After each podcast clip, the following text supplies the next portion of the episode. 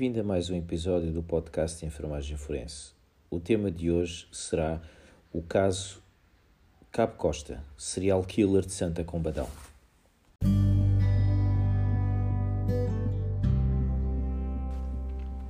O caso que ficou conhecido como serial killer de Santa Combadão envolve três homicídios perpetrados por um mesmo indivíduo, cabo da GNR, à data aposentado.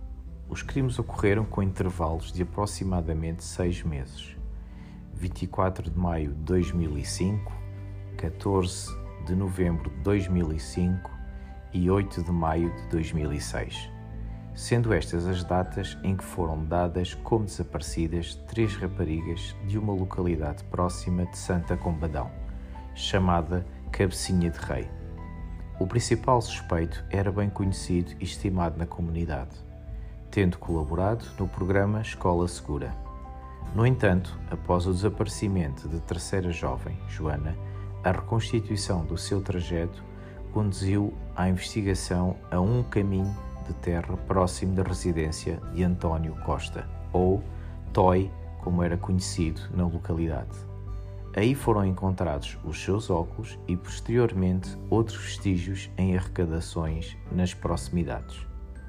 A conjugação de elementos coincidentes levou os investigadores a colocar a hipótese de os três desaparecimentos terem sido perpetrados pelo mesmo indivíduo e, na sequência de buscas à residência e ao automóvel António Costa, foram encontrados vestígios cuja análise veio revelar pertencerem às três vítimas.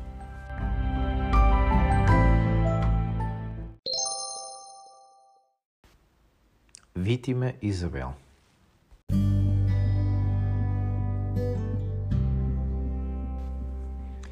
Este caso teve início com um cadáver que deu à costa na Figueira da Foz e que foi encontrado por pescadores no dia 31 de maio de 2005. O local foi de imediato preservado pela Polícia Marítima e um piquete da Polícia Judiciária dirigiu-se ao molho onde se encontrava o cadáver é descrito que o cadáver se encontrava envolto em sacos de ração para animais atados com fios de cobre, saindo de um dos cantos um pé humano e uma sandália feminina. Foi efetuada a reportagem fotográfica e um exame ao hábito externo. A vítima do sexo feminino aparentava uma idade entre 16 e 19 anos e apresentava várias lesões traumáticas no crânio e no abdômen por não apresentar sinais de exposição prolongada ao meio aquático, concluiu-se que, se que se trata de uma vítima de homicídio violento que foi depositada no mar com o intuito de ocultar e dissimular o crime. Não tendo consigo documentos, iniciaram-se diligências com o fim de identificar o cadáver, bem como a proveniência dos sacos de ração.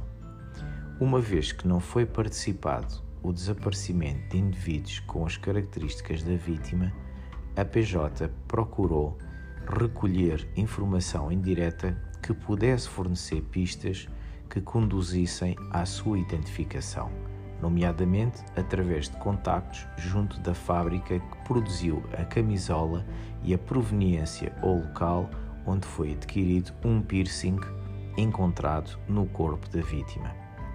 Adicionalmente, durante a autópsia, foram também colhidas amostras de sangue, raspagem subunguial, pastas unhas, zaragatoas bucal, vaginal e anal, assim como impressões digitais. Concluiu-se que, embora a causa de morte tenha sido asfixia mecânica por afogamento, as lacerações ao nível do fígado poderiam constituir causa de morte em poucas horas na ausência de assistência médica. É mais tarde esclarecido que tal significa que não teria passado muito tempo entre as lesões abdominais e o depósito do corpo no mar. Registadas todas as inscrições nos sacos de ração que envolviam o corpo, foram contactados os fornecedores das respectivas marcas com o intuito de averiguar os eventuais compradores das rações na região centro do país. A partir da referência da camisola e contactada a fábrica, foi possível determinar as lojas da marca que efetuaram vendas daquele modelo, tendo posteriormente sido enviados os respectivos talões de venda. Através de um talão multibanco foi identificado e localizado um comprador. Contactado o indivíduo, titular do cartão multibanco que efetuou a compra, este diz não se recordar de ter adquirido a camisola. Este percurso acabou por se revelar infrutífero, na medida em que um erro de transcrição do número de venda a dinheiro da camisola acabou por conduzir à pessoa errada.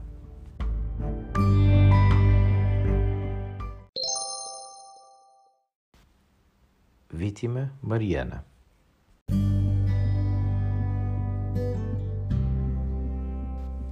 As diligências para identificar o cadáver que deu à costa na Figueira da Foz não produziram resultados. Pouco tempo depois foi reportado o desaparecimento de uma jovem de 18 anos de idade chamada Mariana, em Santa Combadão. Mariana foi vista pela última vez na manhã de 14 de outubro de 2005, tendo sido participado o seu desaparecimento à GNR, a 17 do mesmo mês a GNR promoveu incriações junto de familiares e amigos e a 14 de dezembro submete um relatório ao Ministério Público onde é sugerido que a investigação do caso seja continuada pela PJ, na medida em que se verifica a possibilidade de se estar perante um crime da competência daquele órgão de investigação. As principais hipóteses para o desaparecimento voluntário de Mariana poderiam ser, por um lado, a atração pelo mundo da moda e, por outro lado, o culto religioso em que estava envolvida e que tinha ligações com o Brasil. Foi explorada a possibilidade de Mariana ter saído do país por via aérea, mas não embarcou em nenhum voo a seguir ao seu desaparecimento. Para além disso, a sua conta bancária não registrou movimentos e o seu telemóvel foi desligado.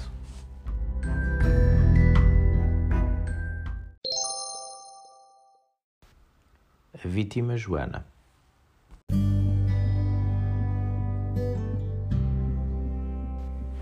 Enquanto prosseguiam as diligências para tentar localizar o paradeiro de Mariana, é noticiado o desaparecimento de uma outra jovem de 17 anos chamada Joana, também residente em Santa Combadão, que foi vista pela última vez ao princípio da tarde do dia 8 de maio de 2006. A Joana costumava ir almoçar a casa e fazia o almoço para o seu irmão. O irmão estranhou que o almoço não tivesse sido feito e que nem houvesse sinais de a Joana ter estado em casa. Preocupado, o irmão tentou contactar as amigas da irmã, tendo estas referido que o telemóvel de Joana se encontrava desligado e que também não sabiam do seu paradeiro. A PJ toma conhecimento através de uma notícia publicada no Diário Regional de Viseu, notando que a Joana era quase vizinha de Mariana. Foram identificados alguns colegas e amigos da Joana, os quais foram inquiridos. Adicionalmente, foram apensas as diligências já efetuadas pela GNR de Santa Combadão, a qual havia notificado do desaparecimento. Tal como já havia sido feito no caso de Mariana, foi difundido um alerta junto do Sirene e da Interpol. Entretanto, um casal referiu ter visto a Joana junto a um posto de combustível horas após o seu desaparecimento, o que motivou a apreensão para visionamento dos registros de videovigilância do posto. No entanto, não se via a confirmar que a pessoa nas imagens era Joana como não foram detectados quaisquer indícios de que o desaparecimento de Joana pudesse ter sido voluntário, é surgido que se estaria perante um ato criminoso. A 16 de maio de 2006, na sequência das investigações ao desaparecimento de Mariana e Joana, surge a informação de que haveria uma terceira jovem chamada Isabel que também desaparecera há um ano. Contudo, quando inquirida, a mãe de Isabel alega que não participou do desaparecimento da filha, pois acreditava que teria ido para a França com um namorado e que desde 24 de maio de 2005 não recebia notícias dela. tal como viria a verificar-se relativamente aos outros desaparecimentos, também o telemóvel da filha foi desligado no dia em que desapareceu. Suspeitando que se tratava do cadáver não identificado que havia dado à costa no ano anterior, os investigadores da polícia obtiveram junto da mãe documentação e fotografias da filha desaparecida. Confirmaram que Isabel aparecia numa fotografia com uma camisola igual à encontrada no cadáver. Assim foram colhidas amostras biológicas junto dos seus pais que foram remetidas ao Instituto Nacional de Medicina Legal e Ciências Forenses a 18 de maio de 2006 para comparação com o perfil de DNA da vítima. Embora também tenha sido tentado, não foi possível a sua identificação através da impressão digital do Serviço de Identificação Civil, dado que o armazenamento em microfilme inviabilizou o exame comparativo da imagem datiloscópica.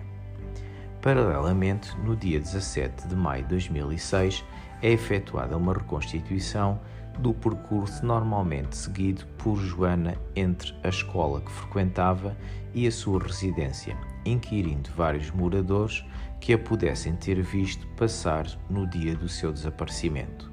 Nesse percurso, os inspectores tomam conhecimento de que a casa de Mariana fica a apenas 400 metros das casas de Joana e de Isabel. O trajeto obriga à passagem por uma zona florestal onde existem alguns barracões abandonados.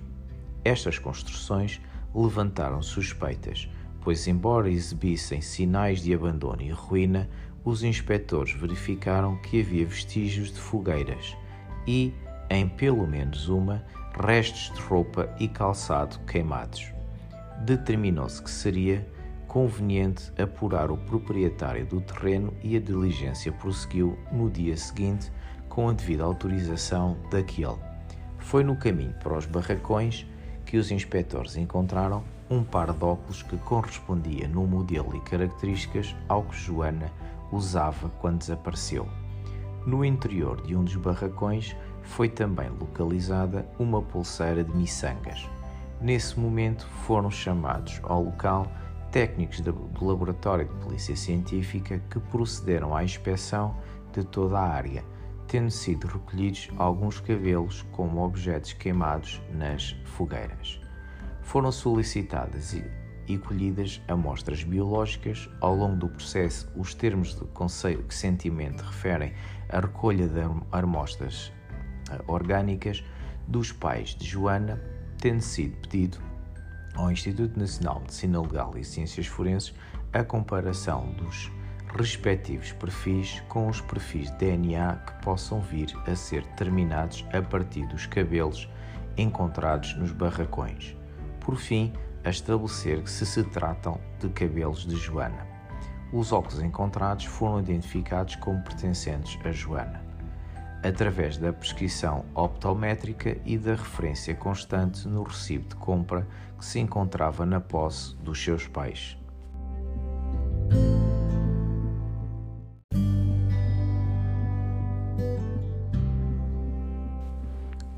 A 23 de maio de 2006, a investigação relativa ao cadáver que apareceu na Figueira da Foz levou a PJ a recolher informação acerca de um indivíduo conhecido como Nelo cuja atividade profissional o levava a frequentar estabelecimentos de diversão noturna e cafés e que era conotado como tendo preponderância para estabelecer relacionamentos de índole sexual com raparigas do escalão etário compreendido entre os 16 e os 20 anos.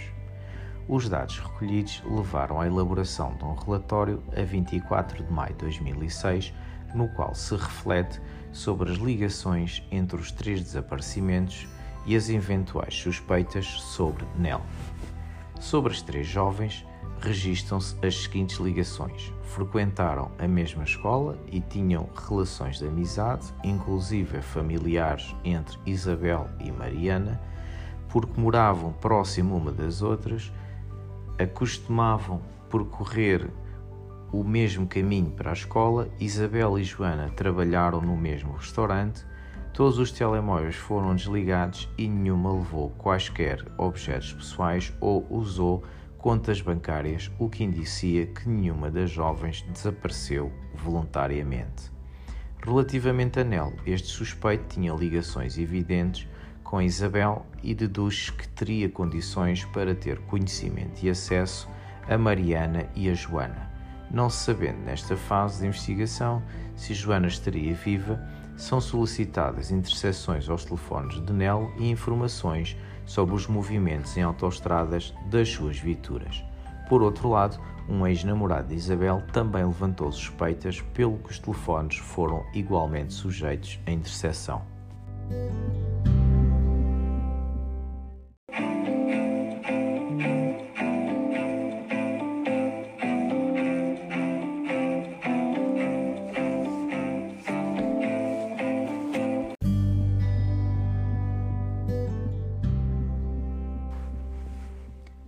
De junho de 2006, dá-se um novo desenvolvimento na investigação. Um funcionário que operava uma máquina de limpeza das turbinas de uma barragem em Penacova limpava detritos acumulados numa grade quando se apercebeu daquilo que parecia ser parte de um corpo humano. Apenas restava o torso e membros superiores, aparentando terem permanecido na água durante muito tempo.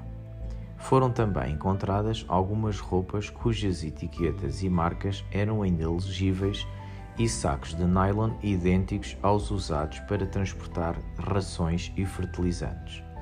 Por as roupas serem idênticas às que Mariana envergava na data em que foi vista pela última vez, foi solicitada uma amostra biológica à sua mãe para posterior comparação.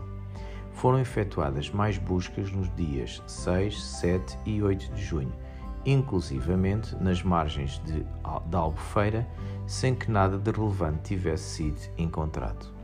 Na sequência destes desenvolvimentos, e por se perspectivar as conexões entre os três desaparecimentos e a probabilidade de um autor comum, todos os inquéritos em curso são apensados num único processo sob a jurisdição da comarca da Figueira da Foz, onde foi encontrada a primeira vítima. Numa diligência externa, a 9 de junho de 2006, com o objetivo de recolher informação junto dos residentes da, na área onde apareceram os óculos de Joana, é assinalado que o caminho é usado com frequência pelos moradores, mas que tem pouca utilidade para os transeuntes. Assim, deduz que a vítima teria sido sequestrada num local não muito longe do caminho que levava aos barracões. Logo, a investigação acredita que só um residente insuspeito e conhecedor dos hábitos de Joana poderia ser o autor do crime, sem levantar suspeitas na vizinhança. Surgem então as primeiras suspeitas acerca de António Costa, cabo da GNR, aposentado, conhecido na localidade pela alcunha de Toy. Este indivíduo foi referido à investigação como tendo proferido afirmações intrigantes junto de várias pessoas, nomeadamente porque tomou a iniciativa de procurar Joana em posses abandonados quando ainda não se sabia se estaria morta, e depois porque, durante as buscas, referiu a várias pessoas locais onde se teria ferido, justificando que se encontrasse o seu sangue, poderiam considerá-lo suspeito. Adicionalmente, os vizinhos consideraram que estranho que António Costa estivesse constantemente a detalhar os seus passos no dia do desaparecimento de Joana e que tenha andado insistentemente a fazer perguntas e a querer saber pormenores acerca do cadáver que apareceu na barragem.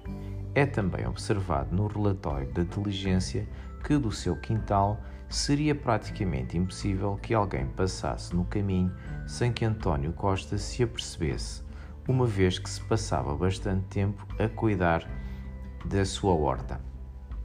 No entanto, quando questionado pelos vizinhos se vira Joana no dia do seu desaparecimento, António Costa justificou-se dizendo que não viu porque nesse dia havia partido o cabo do seu ancinho, o que o levou a entrar em casa mais cedo do que era habitual.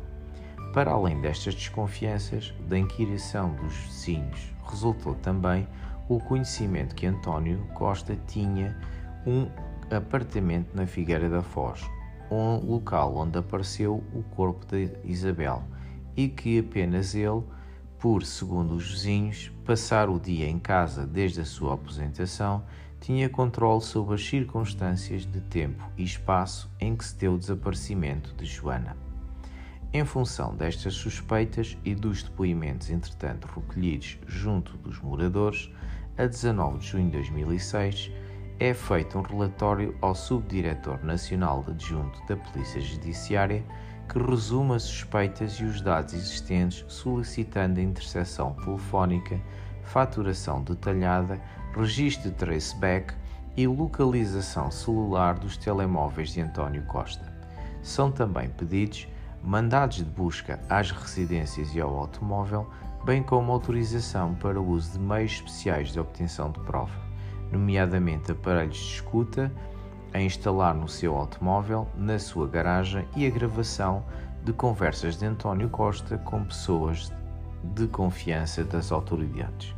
Toda a devia, a 20 de junho, a PJ decide constituir arguído e interrogar Nel, devido a algumas inconsistências que persistiam desde a sua anterior inquirição, nomeadamente porque este negara ter mantido uma relação com Isabel apesar de outras pessoas terem afirmado que este lhe comprava roupas e que tinha sido vista passear com ela na Figueira da Foz.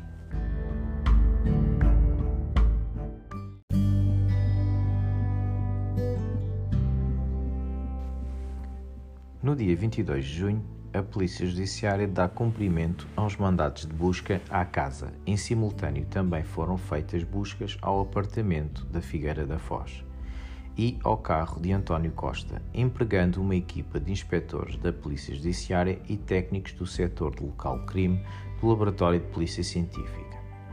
O relato da diligência refere à apreensão de dois telemóveis, um chicote artesanal, vários sacos de ração para animais, um rolo de corda plástica de cor azul. Também, no dia das buscas, uma cota pensa. O processo informa que, através do contacto telefónico, o Instituto Nacional de Medicina Legal e Ciências Forenses confirmou a identidade do perfil genético dos cabelos encontrados nos barracões com o perfil genético de Mariana. Logo após o término das buscas, António Costa foi constituído arguído e inquirido nessa qualidade, sendo sujeito a termo de identidade e residência. Prescindindo defensor, António Costa afirmou conhecer diretamente Joana e Mariana, bem como as suas famílias Sobre Isabel, ouviu dizer que tinha ido para a França e que ouviu falar do corpo que apareceu na barragem em conversa com um elemento dos bombeiros por ocasião de um velório e que falou sobre o assunto com um elemento da GNR de Santa Combadão. António Costa acaba por admitir um encontro com Isabel e de, inclusive, lhe ter oferecido boleia no seu carro, uma vez que estava a chover e Isabel seguia a pé. Durante o trajeto, António Costa disse que Isabel pediu 25 euros para comprar roupas, pois os seus pais não podiam, dizendo que teve pena dela e, tendo conhecimento da situação familiar, António Costa deu-lhe o dinheiro e deixou-a perto de casa. No dia seguinte, António Costa afirma que Isabel fez sinal a pedir nova boleia. De novo no carro, António Costa disse-lhe que já havia comprado roupas e Isabel disse-lhe que não, que ainda não tinha dinheiro, mas que não tinha conseguido comprar, pelo que António Costa diz que foi Isabel que propôs ter relações sexuais para liquidar a dívida. Acabou por confessar que manteve relações sexuais com Isabel no interior do carro, mas que essa foi a última vez que a viu. De resto, António Costa oferece explicações para os objetos que lhe foram apreendidos incluindo vestígios de sangue nos sacos, que diz serem de porco. Explica o sangue na bagageira do carro como se tendo origem no transporte de carne do supermercado, ou até de um dedo que lhe sangrou numa ocasião em que esteve a cortar lenha com uma motosserra. Mas, caso não seja sangue animal, adianta que só poderá ser seu pelo que autoriza que lhe seja recolhida uma amostra de saliva através de dragatoa bucal. Diz ainda que, caso o sangue seja seu, poderá ter sido colocado no carro de, por pessoas que lhe querem mal, pois afirma ter o hábito de deixar o carro destrancado e com as chaves na ignição. O alto interrogatório de arguído constata que António Costa, poucas horas depois do interrogatório anterior, em virtude de ter repensado a situação, decide esclarecer os fatos. Explica então que, após manter relações sexuais com Isabel, esta lhe disse que ia apresentar queixa por violação. António Costa reagiu à ameaça de Isabel, fazendo-o embater com a cabeça no painel interior do carro, o que a deixou inconsciente. Ficou em pânico, pois julgou que estivesse morta, então colocou o corpo sobre um saco de plástico dentro da bagageira e conduziu o carro até à Serra da Boa Viagem, na Figueira da Foz. Chegado ao destino, envolveu o corpo em mais dois sacos e atou-os com corda. Depois atirou o corpo ao mar e regressou a Santa Combadão. Quanto aos objetos pessoais que Isabel trazia consigo, António Costa diz que queimou dentro de uma lata na sua oficina. No mesmo interrogatório, António Costa confessa e detalha ainda o modo como abordou e acabou por matar Mariana. Diz que a viu do seu quintal e que abordou sobre o pretexto de lhe mostrar uma coisa num terreno próximo. Levando-a para esse local mais isolado, tentou beijá-la. Como Mariana ofereceu resistência, acabou por a maniatar, apertando-lhe o pescoço até ela deixar de respirar. Atuou de modo idêntico ao caso de Isabel, indo a casa buscar sacos e corda para envolver o corpo de Mariana porém desta vez optou por colocar o corpo numa barragem próxima, destruindo pelo fogo os objetos que Mariana tinha consigo. Confessa também ter morto Joana, de modo em tudo idêntico ao que havia feito com Mariana, inclusive no local onde depositou o corpo. Todavia, não apresentou explicação ou motivo para os homicídios, nem para os intervalos de tempo que os separam, aproximadamente seis meses de intervalo entre cada crime.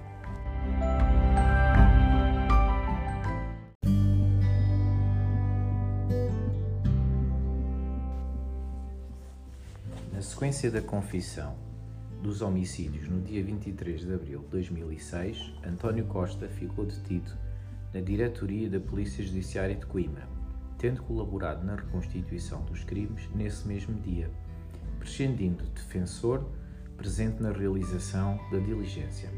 Durante a reconstituição, que foi fotografada, acrescentou o detalhe de, nos casos de Mariana e de Joana, ter colocado pedras nos sacos para evitar que emergissem.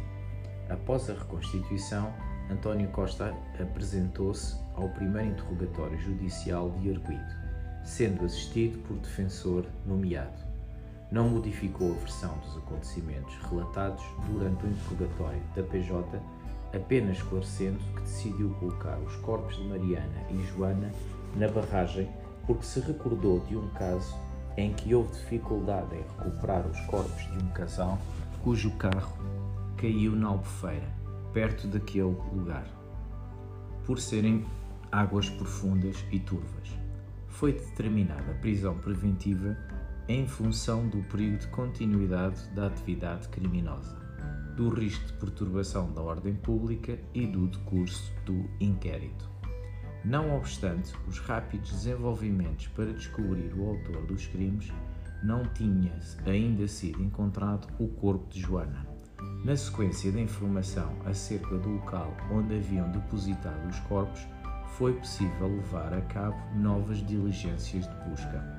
Assim, durante os dias 24, 25 e 26 de junho, com o auxílio de mergulhadores e bombeiros de duas corporações, conseguiram encontrar o corpo de Joana preso numa árvore a cerca de 3 km do local indicado pelo arguído, envolto em plásticos e amarrado a uma viga de cimento. A deslocação do corpo é explicada pela abertura e fecho periódico da barragem, que afeta o nível e a corrente do rio. Dado o adiantado estado de composição do cadáver, não foi possível estabelecer uma causa de morte, tendo sido colhidas algumas amostras para exames toxicológicos e biológicos. Assinala-se, contudo, que as cuecas estavam mal vestidas com as duas pernas da vítima enfiadas apenas numa perna das cuecas. O relatório do exame pericial realizado ao carro de António Costa refere a realização de testes de pesquisa de sangue em vários locais, tendo sido positivos em diversas manchas detectadas a olho nu e com o teste Kassler-Meyer e outras com o auxílio de luminol. Todos os vestígios foram fotografados no local e foram colhidas ragatoas dos mesmos para posterior análise. Durante as inspeções ao apartamento da Figueira da Foz e respectiva garagem, foram recolhidos alguns objetos e vestígios, mas nada de relevante foi encontrado. A 28 de junho viriam a ser encontrados mais restos cadavéricos, membros inferiores, bacia e parte da coluna vertebral na barragem de Penacova, presumindo tratar-se de Mariana.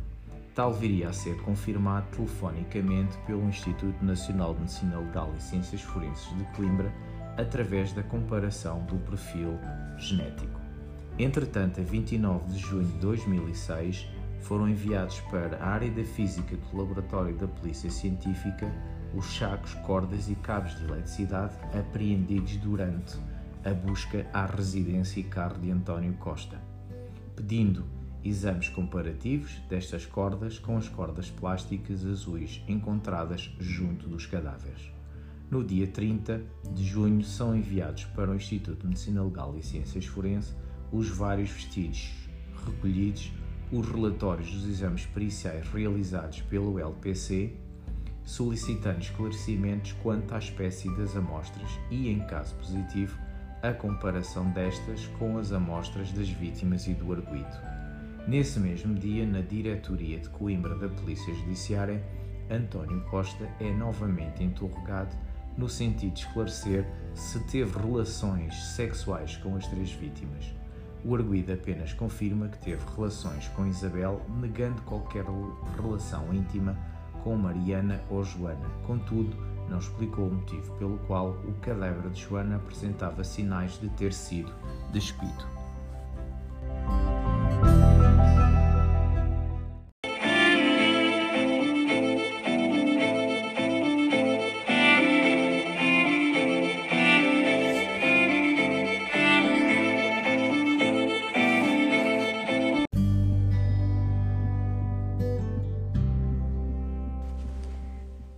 3 de julho de 2006, são transcritas as gravações das conversas captadas no interior do carro de António Costa, datadas de 22 de junho, após as buscas à sua casa, e que precederam o seu interrogatório, bem como as interseções telefónicas de conversas mantidas com a esposa e o filho em que António Costa admite ter cometido os crimes, inclusivamente relata os pormenores e os locais onde colocou os corpos e perspectiva a sua condenação em função das provas existentes contra si. Denota-se a preocupação durante as conversas com a esposa e o filho em salvaguardar o seu património e conseguir um advogado. Numa das conversas com o filho surge a ideia de realizar exames psiquiátricos para tentar obter inimputabilidade ou atenuação da pena. Nos dias que seguem, são tomados depoimentos de testemunhas no sentido de esclarecer os contornos do comportamento de António Costa durante o período em que as vítimas se pensavam desaparecidas, bem como as perguntas que este ia fazendo à medida que a investigação avançava. Num desses depoimentos é inquirido o sargento ajudante da GNR que relata o nervosismo e as excessivas perguntas de António Costa relativamente ao cadáver que fora encontrado na garagem e que por isso decidiu dar conta do sucedido à PJ. Num outro depoimento é relatada uma situação de tentativa de abuso sexual de menor por parte de António Costa. Contudo, a mãe decidiu não apresentar queixa, alegando não ter condições para o fazer e não se querer envolver com o autor dos crimes. A 12 de julho de 2006, António Costa nomeia uma advogada que a 9 de agosto solicita a realização de uma perícia de personalidade ao seu cliente, a ser levada a cabo pelo Instituto Nacional de Medicina Legal e Ciências Forenses. No entanto, tal perícia já havia sido requerida pelo Ministério Público a 28 de junho ao Instituto de Reinserção Social. Todavia, e como a advogada do arguido especifica um teste Minnesota Multiphasic Personality Inventory, foi ordenado ao Instituto de Reinserção Social que incluísse esse teste na perícia a realizar. Durante a sua detenção no estabelecimento prisional de Santarém, António Costa decide escrever longas cartas nas quais declara que se incriminou, mas que chegou à conclusão de que quem matou as jovens foi o tio da Joana. Mais adiante corrige, passando a referir-se ao tio de Mariana. Explica que, que o viu agir de modo suspeito perto dos barracões e que, quando o confrontou, o tio de Mariana ameaçou que o mataria a ele, a esposa e o seu filho, e que foi por Rogério que tomou conhecimento pormenorizado do que tinha sido feito com os corpos das vítimas.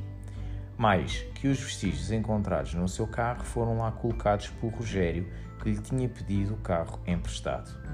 Quanto às suas confissões, António Costa alega que se deveu a ter sido torturado e massacrado por um inspetor e por ter receio pelo filho e pela esposa e que a reconstituição não passou de uma encenação. Assim, determinou-se ouvir novamente o depoimento de António Costa a propósito do conteúdo das cartas em que acusa Rogério destes factos. A sua advogada foi convocada para estar presente no ato que teve lugar no estabelecimento prisional de Santarém a 6 de outubro de 2006. Não obstante a pouca credibilidade da nova versão apresentada por António Costa, a 10 de outubro de 2006, Rogério tio de Mariana, foi constituído arguído e interrogado nessa qualidade, tendo circunstanciadas ocasiões em que contactou com António Costa e o teor dos diálogos, recusando as acusações de que foi alvo nas cartas. A 31 de outubro é remetida uma carta à PJ proveniente de Espanha, de alguém que se identifica como Maria Albertina. No essencial afirma que António Costa é inocente e acusa Rogério de a ter violado e de outros crimes de violação e ameaças. Inclusive, refere que foi Rogério que pediu o carro emprestado a António Costa para o incriminar relativamente aos homicídios.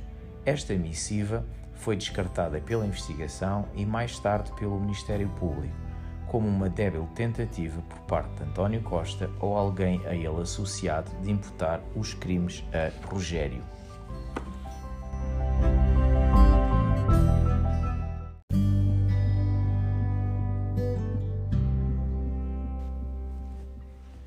relatório pericial referente a todos os exames de genética forense que foram solicitados foi concluído no Instituto Nacional de Medicina Legal e Ciências Forenses de Coimbra a 8 de novembro de 2006.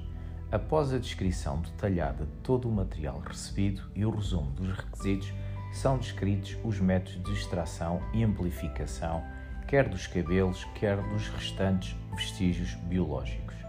A identificação dos cadáveres foi efetuada com um conjunto de 15 marcadores, mais a melogenina, usado para determinação do sexo do dador, e comparado como se de um teste de paternidade se tratasse, tendo sido calculado o like, likelihood ratio, isto é, a probabilidade de a amostra comparada provir de um outro indivíduo, calculada contra a probabilidade de a amostra pertencer a uma filha dos outros dois dadores. Apesar de o estudo para o caso da Mariana só ter contado com o perfil genético da sua mãe e de alguns marcadores não serem visíveis, os resultados não permitem excluir que se tratam, respectivamente, de Isabel, Joana e Mariana. Relativamente ao estudo dos vestígios encontrados na bagageira do carro e os cabelos recolhidos nos barracões, conclui-se que o sangue na bagageira é idêntico nas características genéticas de Joana nos 15 marcadores estudados e que os cabelos foram identificados com o perfil genético de Mariana, sendo a identidade confirmada pela análise do DNA mitocondrial.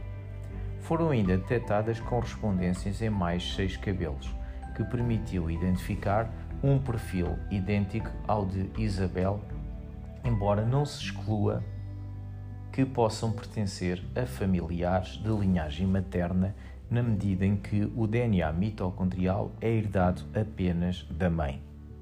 Nos exames da área de física do Laboratório de Polícia Científica, remetidos via fax a 13 de novembro, não se detectaram diferenças significativas entre o rolo de corda de plástico azul e os fragmentos de corda que envolviam os cadáveres. A perícia de personalidade, que havia sido pedida ao Instituto de Reinserção Social a 16 de outubro, é remetida por fax no dia 10 de novembro. Das conclusões destaca-se que o arguído não apresenta quadro clínico patológico que o incapacite na autodeterminação dos seus autos.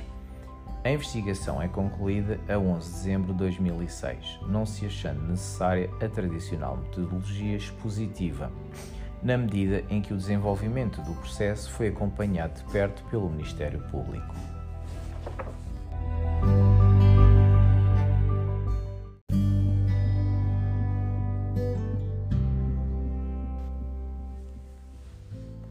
O inspetor sistematiza as particularidades dos crimes, dado que apresentam contornos associados ao homicídio em série.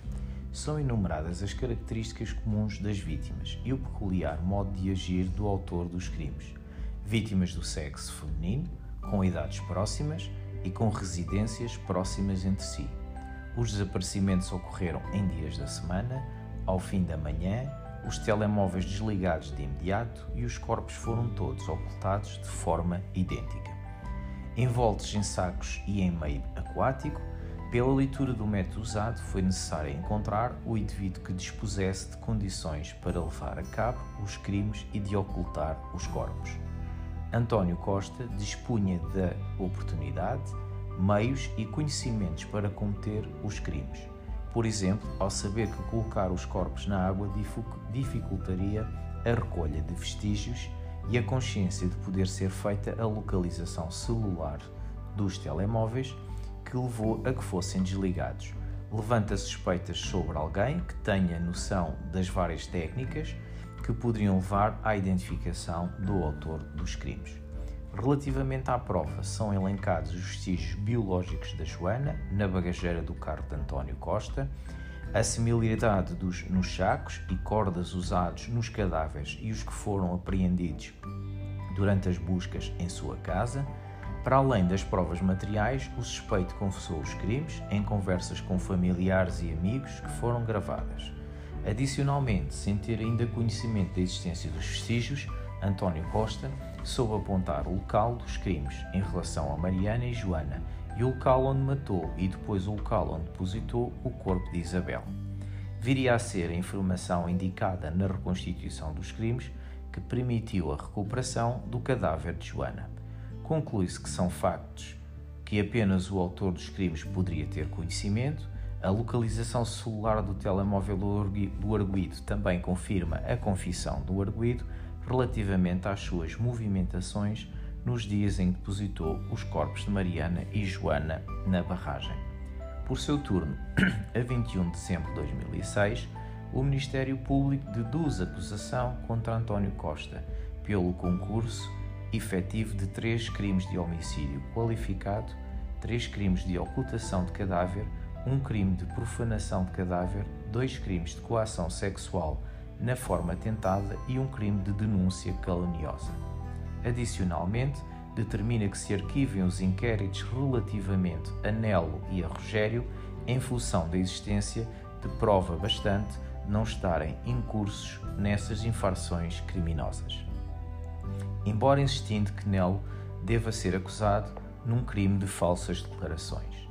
Após receber a acusação, num despacho de 5 de fevereiro de 2007, o Tribunal da Figueira da Foz entende que não foi efetuada perícia psiquiátrica para apuramento da sua eventual imputabilidade ou imputabilidade diminuída em razão de anomalia psíquica, ordenando que esta seja realizada com o máximo de urgência pelo Instituto Nacional de Medicina Legal e Ciências Forenses. Esta viria a ser realizada a 23 de março e o respectivo relatório concluído a 2 de abril. O médico psiquiatra conclui que António Costa não apresenta psicopatologia, não sofrendo de doença psiquiátrica ou anomalia psíquica, sendo imputável do ponto de vista psiquiátrico. Assim, é marcado o julgamento para o dia 4 de junho de 2007. Entretanto, a advogada de António Costa solicita exclusão de publicidade do julgamento e arrola cinco testemunhas, onde se inclui o médico psiquiatra e os técnicos do Instituto de Reinserção Social, que foram responsáveis pelas perícias de personalidade realizadas. Na primeira sessão de julgamento, o arguído António Costa optou por não prestar declarações, tendo-se procedido à audição dos consultores técnicos arrolados pela defesa e dos peritos que realizaram os exames de personalidade sobre o arguído.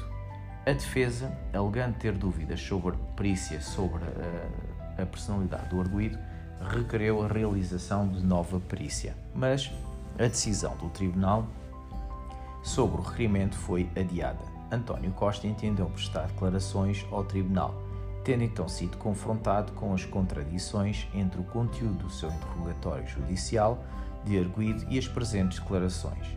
Na sessão seguinte, a 6 de junho, o consultor técnico, arrolado pela defesa, um médico psiquiatra, argumenta que os exames constantes dos autos são passíveis de críticas que podem colocar em causa o seu valor técnico-científico, nomeadamente porque não foram ouvidas pessoas para além do arguído e da sua esposa.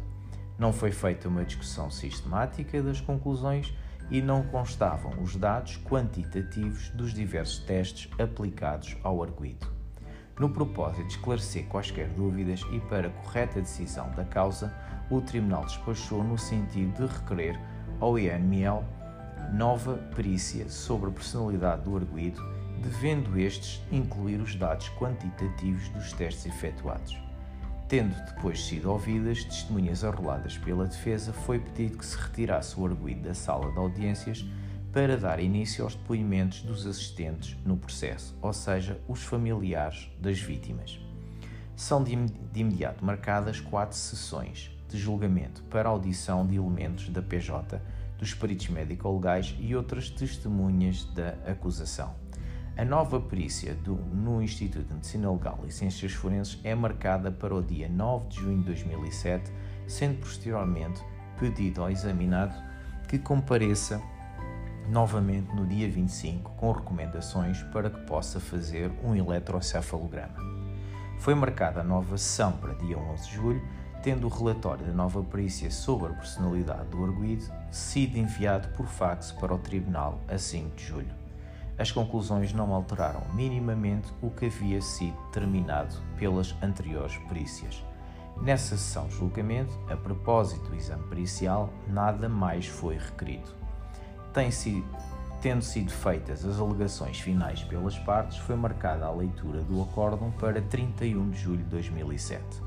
Dos factos dados comprovados são registados os detalhes e pormenores dos crimes, em conformidade com as confissões do arguído, com o ato de reconstituição e com o que foi possível verificar através de exames periciais aos vestígios recolhidos ao longo do processo. Destaca-se o ponto 119, onde se infere que foi na sequência das buscas que foi alvo e por ter -se, ter encontrado sangue na bagageira do carro que o arguído assumiu responsabilidade pelos crimes e detalhou o modo como ocultou os corpos das três vítimas. O tribunal conclui que o arguído agiu voluntária e conscientemente no cometimento dos crimes e que, de forma deliberada e consciente, tentou imputar responsabilidades a Rogério, tio de Mariana, versão que vem reiterando. De resto, a convicção do tribunal fundamenta-se na prova produzida na audiência de julgamento, incluindo a prova pericial e documental. Quanto à reconstituição, o tribunal nota que os pormenores fornecidos são de um preciosismo extensão e riqueza tais que só quem esteve diretamente envolvido nas atuações reconstituídas poderia fornecer tais pormenores. Para além disso, só após a reconstituição foi possível recuperar o corpo de Joana. A versão que aponta Rogério como autor dos crimes e que, sob ameaça deste, António Costa diz ter confessado são totalmente inverosíveis passando a elencar o conteúdo e avaliando a credibilidade e isenção das testemunhas no processo, o acórdão reflete sobre os atos e considera eventuais fatores atenuantes. Assim, António Costa é condenado por um crime de homicídio simples, no caso de Isabel, a uma pena de 14 anos de prisão, por um crime de homicídio qualificado, no caso de Mariana, a uma pena de 20 anos de prisão, e por um crime de homicídio qualificado, no caso de Joana, a uma pena de 22 anos de prisão. O arguido é também condenado como autor de dois crimes de coação sexual na forma tentada a 10 meses de prisão, no caso de Mariana, e 12 meses de prisão, no caso de Joana. Pelos crimes de ocultação de cadáver, é condenado a 20 meses de prisão, no caso de Joana, e a 18 meses, no caso de Mariana. Por fim, é ainda condenado por um crime de denúncia caluniosa a 18 meses de prisão. Em como jurídico, o Tribunal entendeu condenar o arguido a uma pena única de 25 anos de prisão e, como usou o veículo automóvel para cometer o crime de homicídio, no caso de Isabel, e de ocultação de cadáver em relação a Mariana e a Joana, o arguido foi também proibido de condução de veículo. Adicionalmente, o arguido foi condenado a pagar título de indemnização aos demandantes uma quantia agregada superior a 370 mil euros.